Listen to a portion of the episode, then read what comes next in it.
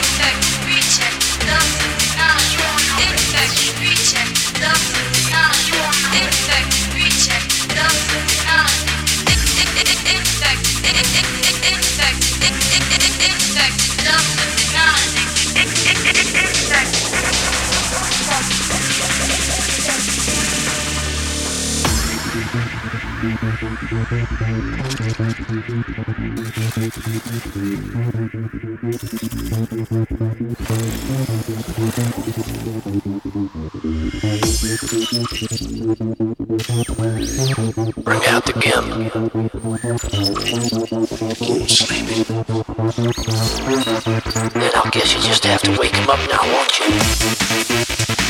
you?